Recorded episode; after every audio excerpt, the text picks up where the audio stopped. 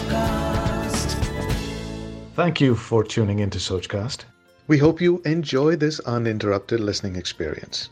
But before that, please do listen to these messages that come from those that support your favorite show. नमस्कार मेरा नाम है अमित वाधवा कहानियों को आवाज़ देता हूँ और कहानियों को आवाज़ देते देते मेरी मुलाकात हुई कुछ ऐसे साहित्य के सेवकों से कुछ ऐसे लेखक गणों से जो अपनी पूरी निष्ठा से साहित्य की सेवा में लगे हुए हैं। भाषा की शुद्धता को बचाने के प्रयास में लगे हुए हैं। और कहते हैं ना कि संग का रंग तो चढ़ता ही है। कहानियों से तो हमको भी प्यार है। याद है मुझे संडे का वो कलर्ड सप्लीमेंट जो न्यूज़पेपर के साथ में आया करता था और उसमें एक कॉलम होता था लघु कथाओं का। और वो लघु कथाएँ बचपन से ही मुझे पसंद थी। तो जब ये संगम हुआ तो साहित्य की सेवा में मेरा भी कुछ सहयोग हो जाए, मेरे भी सहयोग की एक उंगली लग जाए। इसी इंटेंशन और इसी सोच से ये पॉडकास्ट शो शुरू किया सोचकास्ट पर, जिसका नाम है मतलबी कहानियाँ। सुनेंगे ना? नमस्कार, मेरा नाम है अमित वाधवा। कहानियों को आवाज़ देता हूँ। आप सुन रहे हैं मतलबी कहानियाँ। जी हाँ, लघु कथाओं वाला पॉडकास्ट और आज की लघु कथा है, उलझा हुआ गणित। जिसे लिखा है अरवीना गहलोत जी ने। आइए शुरू करते हैं। मेरा घर रेलवे की पटरियों के दूसरी तरफ़ बरगद के पेड़ के नज़दीक बना है, जिसके एक हिस्से को मैंने चाय की दुकान बना रखा है। इसी से दाल रोटी चल रही है। मेरी चाय की दुकान स्टेशन के नज़दीक होने से हर समय मुसाफिरों का तांता लगा रहता है। परिवार के नाम पर मेरा कोई है नहीं, अकेला ही हूँ। आसपास रहने वाले चाय की चुस्कियों के शौकीन लोग दूर कॉलोनी से चलकर देर रात में भी अक्सर चाय पीने आ जाते हैं।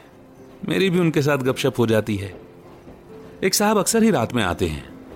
किसी दफ्तर में काम करते हैं, बेहद खुशमिजाज हैं। अक्सर अपने कॉलेज के किस्से मुझे सुनाया करते हैं। उनके किस्सों में एक प्रिया नाम की लड़की का ज़िक्र ज़रूर किया करते हैं।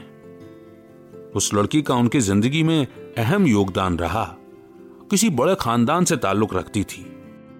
बड़ी सी मोटर कार में बैठकर कॉलेज पढ़ने आती थी।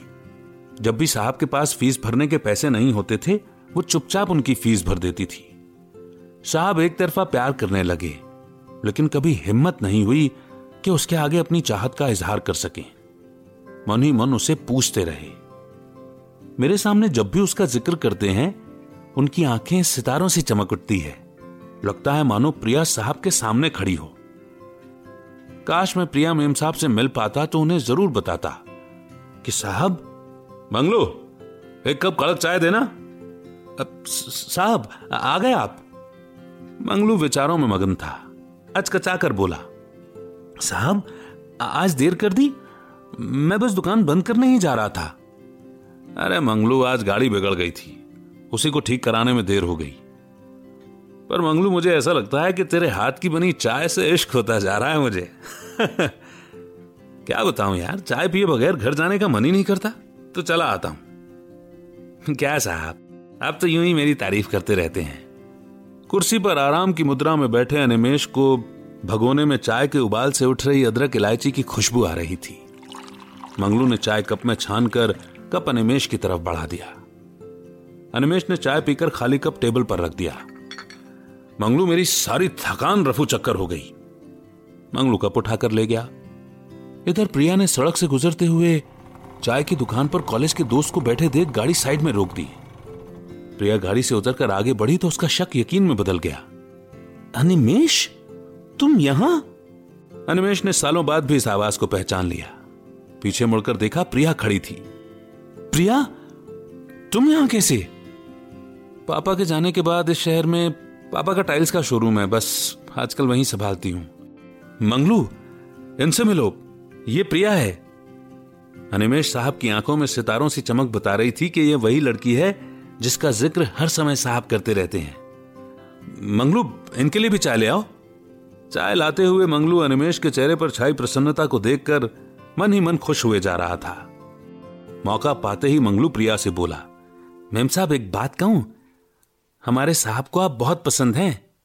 प्रिया बोली, ओह, ये बात है। पर तुमने कमाल कर दिया मंगलू। इतने दिनों से मेरे मन के उलझे हुए गणित को एक ही मिनट में सुलझा दिया। शुक्रिया।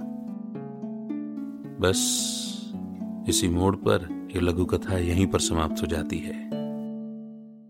सालों के अनसुलझे गणित कभी कभी यूँ चुटकियों में सुलझ जाते हैं। आपके भी सुलझ जाए मैं ये दुआ करता हूँ। कैसी लगी आपको ये लघु कथा ज़रूर बताइएगा। डिस्क्रिप्शन में मैंने फेसबुक का लिंक दिया है, ज्वाइन कीजिए और अपनी राय ज़ाहिर कीजिए।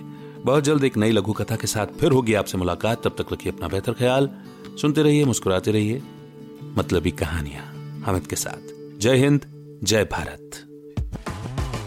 Like this Soch cast tune in for more with Soch cast app from the Google Play Store आशा करते हैं कि आपको ये सोच कास्ट बहुत पसंद आया। अगर कुछ कहना है इसके बारे में तो लिखकर बताइए हमें अपने फेसबुक और इंस्टाग्राम पेज पर सोच कास्ट ढूंढिए। अगर आपको अपनी सोच दुनिया को सुनानी हो तो सोच कास्ट करो। सोच कास्ट